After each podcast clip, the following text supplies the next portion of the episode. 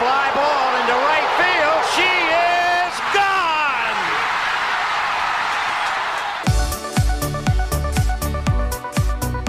我是爱运动的子路，跟你一起聊聊运动赛事，聊聊中华职棒中心兄弟象。欢迎收听黄色性感带。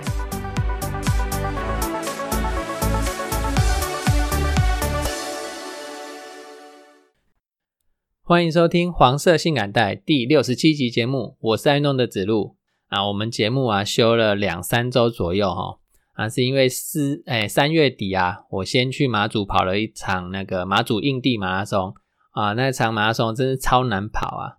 然后那场马拉松的主持人呢是陈杰胜哦，那个其实在赛事的前一天呢就有听说杰胜要去马祖哦，但是呃我以为他要去跑的，没想到他去当主持人啊。那杰森就有感受到哦，那一趟的马祖行哦是有多么的艰辛啊！所有的飞机 都因为马祖机场起起大雾哦，所以停飞，然后大家赶去坐船。然后我是那种没有赶去坐船的人，因为我想要独舞看飞机哦。终于在当天的最后一班飞机起飞了，然后我也顺利补进了候补的位置哦，那所以就坐飞机过去哦。隔天在赛场上啊，就遇到就看到杰森在主持啊，当主持人啊。那我在他休息的时候呢，那个偷偷的跑过去，然后 再问他说：“哎，可不可以合照啊？”他马上答应哦，毫不犹豫哦，哦，真是非常的亲切呢。好了，那马祖的马拉松跑完之后呢，那就来一趟北海道之旅啊，去了十几天哦，所以呃这些日子啊都就没办法录音啦。好，那今天呢就恢复录音了，赶快回到我们的节目。首先呢是一个破纪录的事件，中职三十四年的球季开打，那开幕战是中信跟乐天的比赛嘛？乐天他在去年季中选秀选首轮选进的这个捕手宋家祥，他开幕战担任先发的捕手哈，这一蹲呢就以十四十八十四岁十四岁怎么给？应该没有没有十四岁进职棒了哦。这一吨就以十八岁又两百五十三天的年龄呢，打破了开幕战最年轻出赛的记录。那另外也打破了那个最年轻出赛的球员记录哈。那原先这两个记录分别是廖建富跟林晨飞啊，那打破自己对上学长的记录哦。那媒体有报道啊，宋家祥这位新秀他是沈玉杰，他在二零二二年担任乐天桃园育成部主管之后呢。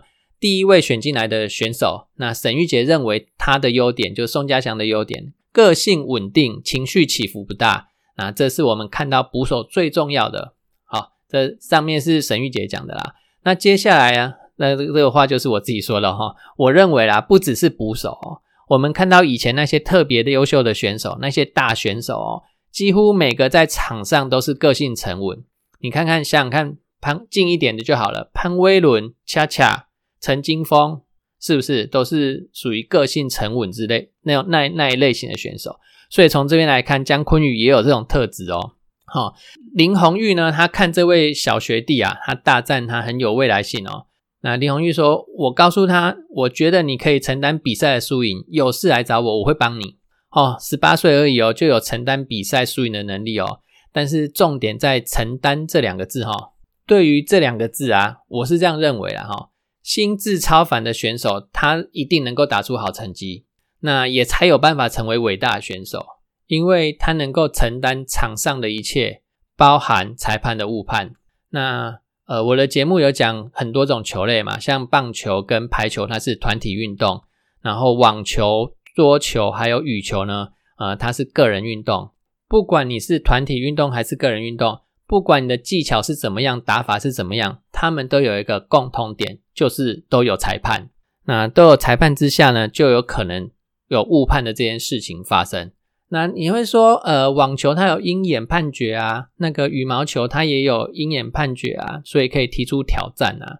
很抱歉哈，鹰眼判决只有大的比赛才有，而且有次数的限制，而且只有大比赛才有哦。那呃，我节目里面有讲到，我们很多选手在打 ITF 巡回赛或者是 ATP 的挑战赛等等的这些小比赛是没有鹰眼的判决，就是裁判怎么判你就必须承受哦。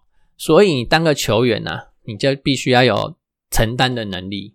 我来举最近发生的两个例子啊，那很碰巧都是羽毛球哦。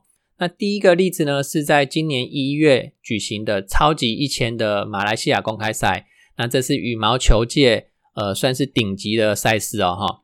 那在四强的比赛是由戴资颖对战日本的山口茜，那两个人都是世界顶级的选手啊。然后呃第一局的时候小戴输掉了，然后在第二局十一比十六。这个小戴落后五分的状况下，呃，这场比赛我有看，所以我可以马上想到这个例子，然后把新闻以前的新闻找出来哈，然后呃，在这边分享给听众朋友。其实你你小戴第一局已经已经输了，第二局又落后，在这个情况下是他要追分的时候，我记得当下十一比十六，那时候小戴正在追分，他这时候落后。我们看到比数是落后五分，但其实他呃印象中他是落后八分九分哦，他一路追到剩下落后五分哦。在这个状况下呢，裁判发生了一个误判，哎，怎么说呢？三口签要发球，然后发球的双方的脚都必须要踩在地上，不能移动。那裁判判了，呃，戴资颖在三口签发球前先移动了位置，所以呃判小戴违规，失掉一分。官方转播的球评哦，他是英国人吉利安·玛格丽特·克拉克。他从重播画面当中哦，他认为小戴没有没有移动，那个重播画面已经放慢动作了，都看不出来小戴有移动哦。那所以呢，这应该就是一个裁判的误判呐。那这个误判呢，也浇熄了小戴反攻的气焰哦，然后让那个三口茜离那个这场比赛的赛末只差四分就可以拿下比赛了。小戴面对到这样的一个误判，他有没有大动肝火，跑去跟裁判大吵大闹还是什么样的啊？没有，这就是最让人敬佩的小戴哦。啊，静下心来，沉淀下来，然后把自己的比赛打好，这就是他能够做的事情。做好自己的事情就对了，这就是他球后的风范。如果你要说这不够关键，好的，没关系，我来举第二个例子。第二个例子呢，是去年的十一月德国羽球公开赛这场比赛呢，是由台湾的这个周天成对战印尼的金廷。那这场比赛是金牌战，而且双方前面两局一比一平手，然后关键的第三局两边打到二十二比二十二，这个比数够关键了吧？好，那接下来这一分呢，裁判判周天成二次击球。就是拍子打到球两次，所以呃周天成失分，那金廷就得到第二十三分啊，金廷就拿到赛末点了。最后呢，啊周天成当然就会受到影响嘛，然后就输了比赛。那他在裁判被判的当下有提出质疑，然后他要求裁判去检视录影带的回播，但是都没有被裁判给接受哦。裁判就很坚决判周天成这一分失掉。啊，周天成当然很很生气啊！啊，最后输了比赛，是不是更生气？但是他还是很有礼貌的去跟裁判握手。赛后呢，他借由正常的管道向世界羽球联盟 BWF 提出抗议，那要求呢，这个 BWF BWF 单位呢，检视这个录影带之后，提出一个说明，这才是正常的申诉管道哦，而不是说，呃，因为裁判把我判的这个，所以我赛后呢。去堵他，去呛他，这不是一个运动员可以做的事情。裁判他也是人哦，他真的有可能误判哦。但我不是说裁判误判都没有错，哎，他怎么判，你球员就必须要怎么承受。球员当下当下一定会生气，或者是你更有更激动的举动，那是当下球员当下球员的这些举动可以理解哈。但是你你事情已经过了。然后你在赛后又去找裁判呛下理论，或者是堵他，这就过了，这就超过了，真的，这就不是一个球员该能够做的事情了。因为赛后有正常的申诉管道哦，你要对这个裁判处罚什么什么的，都必须透过正常的申诉管道来，由单位来调查裁判是不是误判，然后应该要怎么做处置，这都是有制度的啊。不是用人来变输你啊！你可能会说，呃，可是裁判这样子的误判，影响到球员的记录，诶，甚至影响到球员的薪水，影响到球员的饭碗，诶，他可能会因为这样没饭吃，诶，没错，呃，直棒啊，它的赛程是循环的，它的胜负啊、记录啊那些是累积的哦。你是一整个球季以后呢，呃，才来看你的这个整个球季的成绩怎么样。但是你要你有没有想过那些打国际赛的选手们？我刚刚举例的周天成、戴资颖他们，甚至那些网球选手、桌球选手，那些打国际赛的选手，他们只只要被误判了这一场，因为他们都是单淘汰制，这一场输了就没了。哎，他没有得累积哎。你看周天成在冠军赛被裁判搞到输掉了，他就是变亚军啊，他拿到的那个。积分就只有一半而已，他拿到的奖金也只有冠军的一半而已，他下周的排名就可能受到影响了。他拿到的奖，因为他们靠奖金过日子的嘛，他们没有薪水啊，这不会比职棒球员好过吧？但是你看看戴资颖、周天成啊，他们面对这些事情的态度，他们更勇敢于承担比赛的输赢啊，这就是伟大的球员他做出来的表现。好啦。啊，回到我们的节目。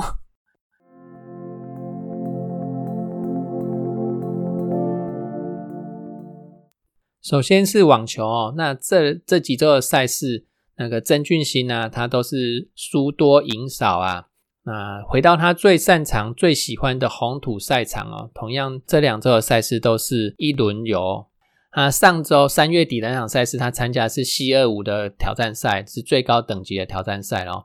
那单双打都在第一轮就输掉了，然后呃，隔周呢四月初的这场比赛，他参加的是 ATP 的巡回赛哦，这个等级更高啊，面对的都是世界排名前百大的选手啊，也是第一场就输掉了。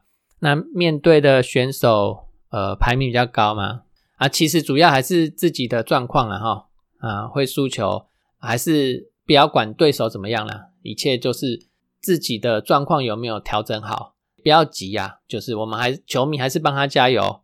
你看到，诶，到上周截止已经十四周了，今年已经走了十四周、十五周了。那曾俊欣他只有四周是休息的，其他十一周都在作战，你就知道这职业选手是多么的辛苦。另外一位选手吴东林，他前两周刚好都休兵哦，充电蓄积能量，预计本周呢他会参加。这个 C 一二五的赛事就是呃 ATP 挑战赛最高等级的赛事啊，哎，预祝他这个礼拜的赛事可以 可以打得顺利哦。不过他单打他签运很差哎，单打对到第一种子，双打对到第二种子哦。好，但是吴东尼有这个实力，我们还是相信他会赢。好，第三位选手徐玉修，他前两周都转战到 ITF 的巡回赛哦，是 M 二五等级的赛事哦。那个数字比较小嘛，就是赛事的等级会稍微低一点哦。啊，参参加这个赛事比较低的等级，单双打都打，连续两周这样子打十几场比赛哦，有够累的。他单打这，哎，应该说这两场赛事都在日本啊。啊，三月底的呢是在日本的足波，然后四月初的在日本的博士，这两场比赛的单打呢，他都拿下冠军，然后双打。跟台湾的另外选手黄崇豪组合那个双打搭档，在双打呢也连续拿下这两站的冠军哦，这个非常的恭喜他哦，能够撑过这个体力的考验哦。因为以许玉修的球技来讲哦，在 ITF 巡回赛呃拿到冠军呃其实难度不算太高哦，但是就是有没有办法呃体力撑住啦？因为他这样双线进行嘛哈，好。那刚刚有讲到嘛？那黄崇豪也在这两站的双打都拿下冠军哦。那单打呢，则是在第一轮的时候落败。那另外第四位选手是庄吉生，呃，他参加的是 C 七五的，在在墨西哥的圣路易波托西站的 ATP 挑战赛。那单打呢，在第一轮的时候落败，双打则是打进去了八强。好，那其他选手方面，这两周有好表现的选手是何成瑞，他参加的是 M 二 M 十五。在突尼西亚的莫纳斯提尔站啊，三月底的那场比赛，他在单打打进去了八强，双打呢则是拿下冠军。好，那男子选手是这样子，再是女子选手。那女子选手呢，啊，前两周有好表现的人也不少哦。过去这两三周的期间呢，卓怡萱跟卓一晨姐妹两个搭档啊，呃，在雅加达 W 二五的赛事哦，呃，双打打进去了四强。然后林立新这位选手呢，则是在新加坡 W 十五的赛事哦，双打打进去了决赛，拿下了亚军。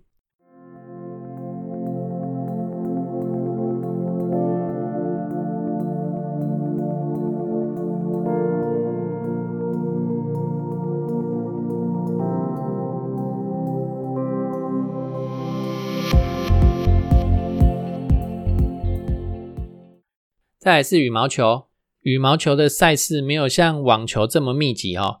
羽毛球在这段期间里面呢，只有法国的奥尔良公开赛啊，是 Super 三百等级的比赛哦。那台湾参加单打选手不多，呃，男生呢有三位，女生只有两位。那单打选手呃表现呢比较突出的呢是七佑人，他打进去了单打的八强。那双打部分呢，哦，这就精彩了。双打的组合，台湾参赛的很多哦，那所以就很多的台湾内战发生哦。那李泽辉跟杨博轩这个组合呢，他在十六强的时候就打掉了同样是来自台湾的叶红卫跟苏静环的组合，然后直接闯进去四强哦，最后呃留下了四强的好成绩。然后叶红卫跟李嘉欣这个组合呢，啊同样哦，在这个晋级的过程中也打掉了台湾组合。闯进去冠亚军的决赛啊，那最后拿下了亚军的好成绩。另外，我要特别来说一下的是，李这个一个女双的组合李子珍哦，她搭配的是许一慧啊，许一慧她是九十三年次的选手哦，这样算一下，才十九岁而已啊，就出战国际赛咯，而且在这一场法国站的比赛啊，直接闯进去了八强哦啊，有机会的话，两个人继续合作哦，看有没有办法。打出更好的成绩来，哦，这个两个人打法合得起来的话，说不定可以闯出一片天。那羽球界啊，那还有一个重磅的消息，就是小戴啊，他说他二零二四年要退休了。那二零二四年我们知道还有一个巴黎奥运嘛，哈，最后在巴黎奥运上面冲冲看，可不可以在台湾再带回来一面金牌了，哈。虽然有难度啊，但是还是要拼命看。那我说有难度，并不是看不起小戴啊，哦。因为呃，小戴的对手年纪都比他小，我们知道年龄呢就是运动员最大的杀手哦。他现在主要的三个对手，中国的陈雨菲小他四岁，日本的山口茜小他五岁，然后南韩的那个呃安喜莹小他将近十岁。我如果没有记错的话，是这样子的。嗯，年纪啊，真的是。运动员最大的杀手，要跟呃比自己年轻的选手拼哦，你必须要付出更多的努力。呃，我们都知道小戴的巅峰是在二十三、二十四岁的时候，他那时候在羽坛上，女女子单打的羽坛上，几乎没有人能够跟他抗衡哦。只要他出赛，就是拿到冠军，九成以上的几率都是这样子的。我记得我在呃某一集的节目里面有有整理过这些资料哦。是去年七月五号上的第三十八集的节目哦。那有兴趣的朋友可以去回听那一集的节目啦哈。那其实，在二零一七年是他的巅峰年的开始嘛啊。而我我们要再赘述那集节目的内容啊，我只是呃稍微呃在跟那集节目内容不一样的，我稍微再讲一讲一点哈。二零一七年开始是他巅峰的开始哦，一直到呃二零一九那。这三年几乎载至了女单世界的羽球女单的赛场。那二零二二零二零年呢，刚好发生了新冠疫情，那所以小戴很很倒霉啊，就在他巅峰还在巅峰的时期哦，那遇到了这个疫情的关系哦，所以国际赛事呢也就变少了。那这一变少之下呢，相对的哦，那他可以拿到的冠军数就变少了。呃，我我没有累计他二零一六年前哦，是二零一六到二零二二，他总共拿了二十八冠哦。那如果不要有二零二零年的疫情啊，我相信他可以拿的冠军次数绝对超过这个二十八这个数字哦。不过没办法，人算不如天算哦。啊，事情就是这样子发生的嘛，不用去抱怨过去怎么样，重点就是去看未来啊。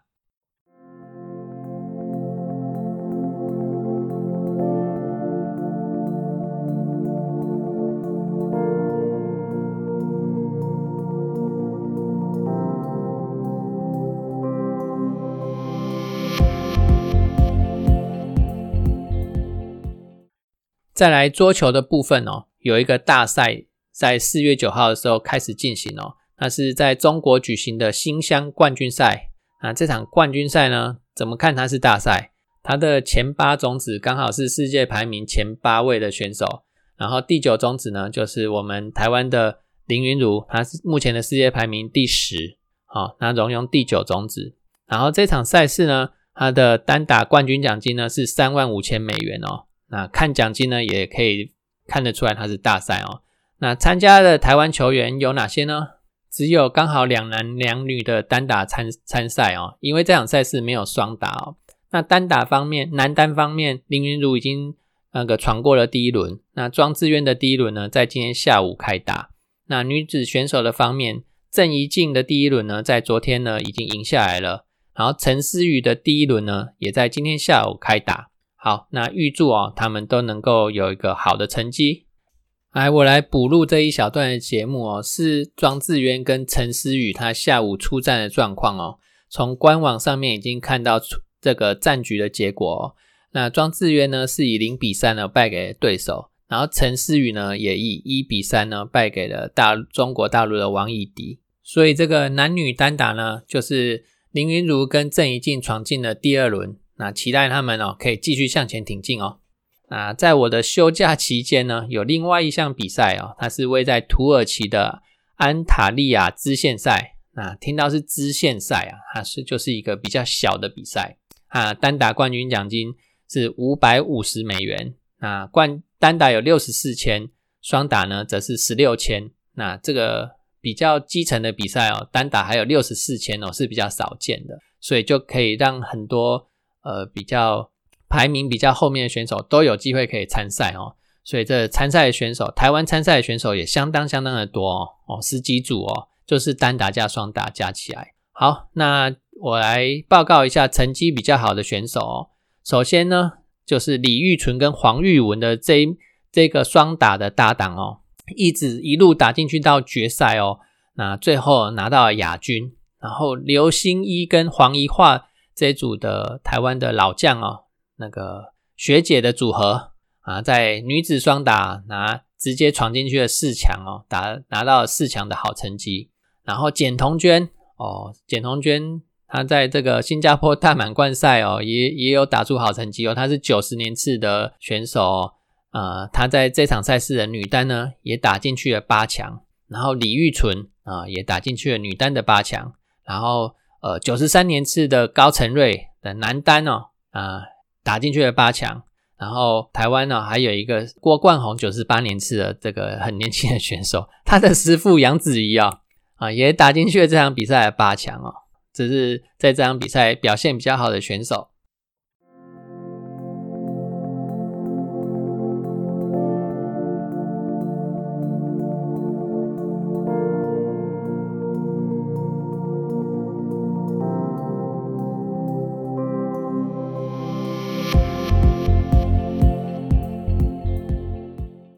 最后是中华职棒的部分。那如同我这集节目开头前讲的哦，因为我去出国旅游的关系啊，那四月一号中职开打的时候呢，我人还在国外啊，所以都没有看比赛哦。老实讲啊，真的是没有看比赛。那所以我这集节目就简单讲就好了。那中信兄弟开开战以来已经打七场比赛了嘛，哈，我只有后面三场有看到，我前面四场都没看到。那没看到的状况下，我也不想要乱讲什么啦。那这七场比赛打下来呢，胜率零点二八六，占据五队里面的第四名哦，看起来实在是有点惨啊。更惨的是，呃，投手的防御率是五队当中的最最糟糕的三点七五，然后打击成绩呢，比统一还要好一点点，一成九七，统一只有一成九二哦，还比统一好哦，统一这个。一成九二的打击率都可以占据排行榜那个成绩战绩啊，都可以在排行榜的第一哦。主要就是因为他们的投手靠得住嘛，投手的防御率是五队里面的最佳啊。我我我是喜欢看投手战的，我认为棒球比赛就是投手主导的的一种运动项目啊，所以只要是投手表现好哈，其实我是比较没有那么爱看打击，我觉得投手战看起来比较精彩。我跟大家不一样，不过没关系，投手再怎么厉害也只能平手嘛，还是得靠打击把分数打进来啊。所以多多少少还是要有打击啦。嗯，这怎么讲？打击很低迷，然后投手又不好，造就出现在呃这个成绩哦，只比副班好一点点。那在很低迷的时候怎么办？啊，我认为这种低迷的时候，最重要的事情就是选球。在那个攻击面来讲啊，就是选球，好好的选球，你就有机会。而且你好好的选球，因为已经很低迷了嘛，你打出去的球也不会找洞穿，所以你更应该要好好的选自己喜欢的球打。就像昨天的比赛，昨天四月九号对魏权的比赛，那我们的先发投手是于谦。然后魏权的先发投手呢是布里汉，那于谦呢好投很重要，嗯，投手压压低了十分，那因为我们现在打击已经打不出分数来了嘛，所以投手的这个把失分压低哦更是重要了哈。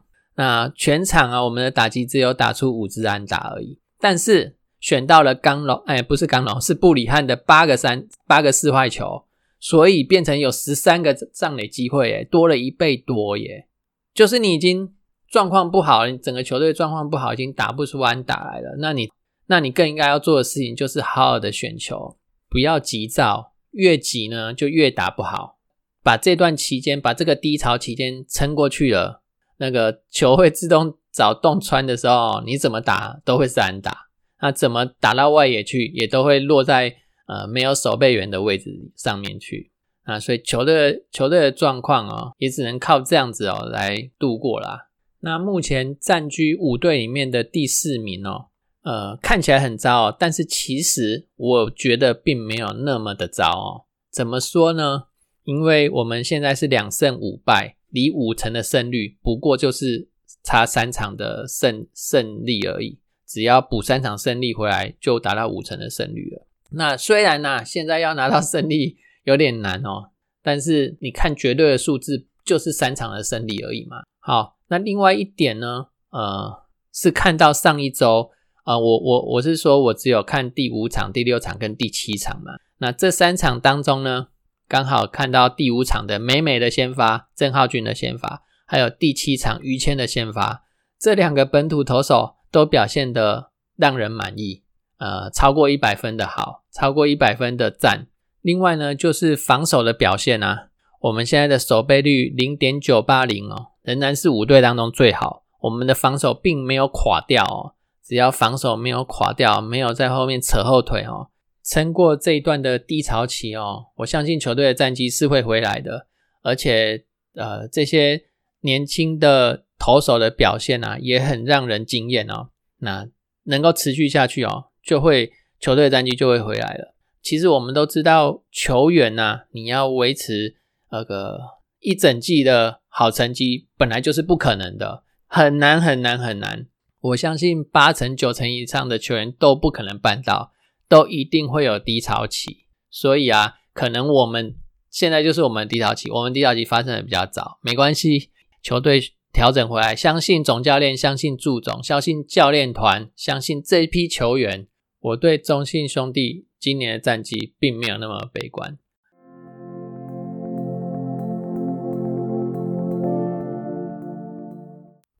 接着是本周渴望达成的记录。那本周渴望达成的记录啊，我要先从两个人来讲。第一个是郑浩君的第一胜。那我们看到郑浩君去年出来投球，还有今年投的第一场球，其实内容都不差哦，但是他都没有办法拿到第一胜哦。希望他这一周可以拿到他那个个人职棒生涯的第一胜哦。然后再来就是于谦的呃本季的二连胜。啊，其实于谦现在已经两胜了，他现在已经二连胜，但是是跨季二连胜哦。那我相信哦，下一场球于生于谦再拿下胜利哦，对他个人来讲是有很大的信心鼓舞的作用哦。那于谦是中信兄弟球团、球队还有整个球迷都非常关注的球员哦，因为他是第一指名的嘛，大家都非常期待他可以接下新生代投手先发的这个位置哈。现在一个很重要的一点就是要增加他的投球信心哦，所以很期待他在新的一周可以再拿到一胜哦，更有信心之后，之后投球可以再顺一点。接下来四个本周渴望达成的记录哦，就比较正常一点哦。是关大元哦，他目前已经投了六百四十八又三分之一局，啊，这样子看起来，在一又三分之二局就可以完成个诶个人六百五十局的投球的目标。然后宋承瑞，他目前出赛了九十七场哦，那再出赛三场哦，啊就可以破百啦。现在球队的外野打击状况也很低迷哦，那是可以让宋承瑞上来试试看的机会了。那威城啊，威城现在。呃，受伤当中啦，那下一周呢？哎，不，新的这一周呢，不晓得有没有机会出来打。他目前七百九十九支安打，再一支呢就可以达到八百支的个人生涯里程碑。文杰，陈文杰，他目前两百四十九支安打啊，两百五十安打，两百五十安也在前面等他哦。好，那接下来是本周的赛程。本周呢，中信兄弟只有四场比赛，那是一个三加一的赛程哦。前面三场呢。都在洲际球场当张主人哦，要出战的是统一师。比赛的日期呢，呃，是四月十二、十三、十四、三四五这三天哦。接着呢，礼拜天到新庄去做客啊，出战呢富邦悍将。那期待啊，我们这这周的四场比赛啊，可以有五成以上的胜率。好啦，以上就是今天的节目。对我们节目有任何的批评指教，有任何意见都欢迎留言给我哦。我们下次见，拜拜。